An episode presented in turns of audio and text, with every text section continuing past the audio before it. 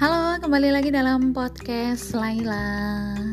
Senang sekali rasanya bisa kembali melakukan podcast dan kali ini saya akan membacakan sebuah buku yang di mana berjudul Sebuah Seni untuk Bersikap Bodoh Amat pada bab Anda Tidak Istimewa. Dan kebetulan saya akan membaca halaman 72 sampai 73 yang saya berharap isinya itu bisa menginspirasi kita untuk bisa sama-sama untuk terus bertumbuh dan menjadi lebih baik. Ya, selamat menyimak.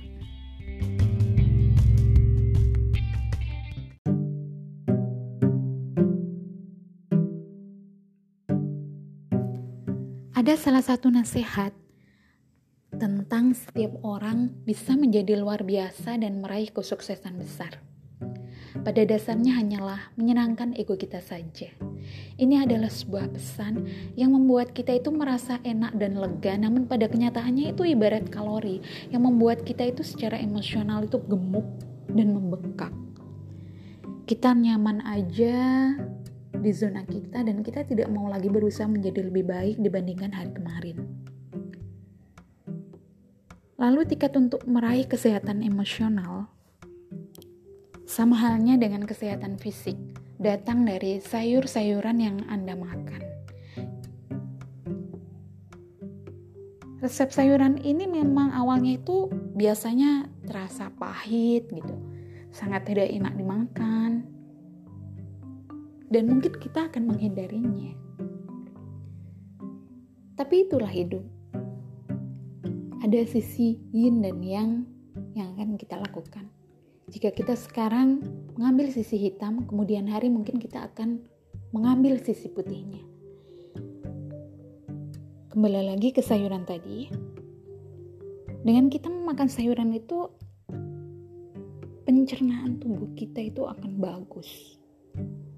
Tubuh kita pun ketika bangun juga akan lebih terasa segar dan perasaan lebih kokoh dan lebih hidup.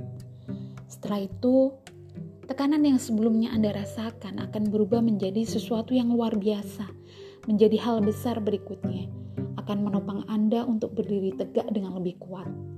Tekanan dan kecemasan karena selalu merasa tidak cukup dan terus-menerus perlu membuktikan kepada diri Anda sendiri akan menghilang. Dan pengetahuan serta penerimaan terhadap eksistensi Anda sendiri yang sedang-sedang saja akan benar-benar membebaskan Anda untuk menuntaskan apa yang sungguh ingin Anda selesaikan tanpa penilaian atau ekspektasi yang muluk-muluk. Jadi kalau tubuh kita menjadi lebih sehat, maka emosional kita pun juga akan lebih sehat. Begitu sebaliknya, kalau emosi kita itu uh, terjaga dengan baik, maka tubuh kita pun juga akan seperti itu. Ya, semoga apa yang saya sampaikan hari ini sama-sama membuat kita menjadi lebih bertumbuh. Selamat datang dalam podcast saya berikutnya.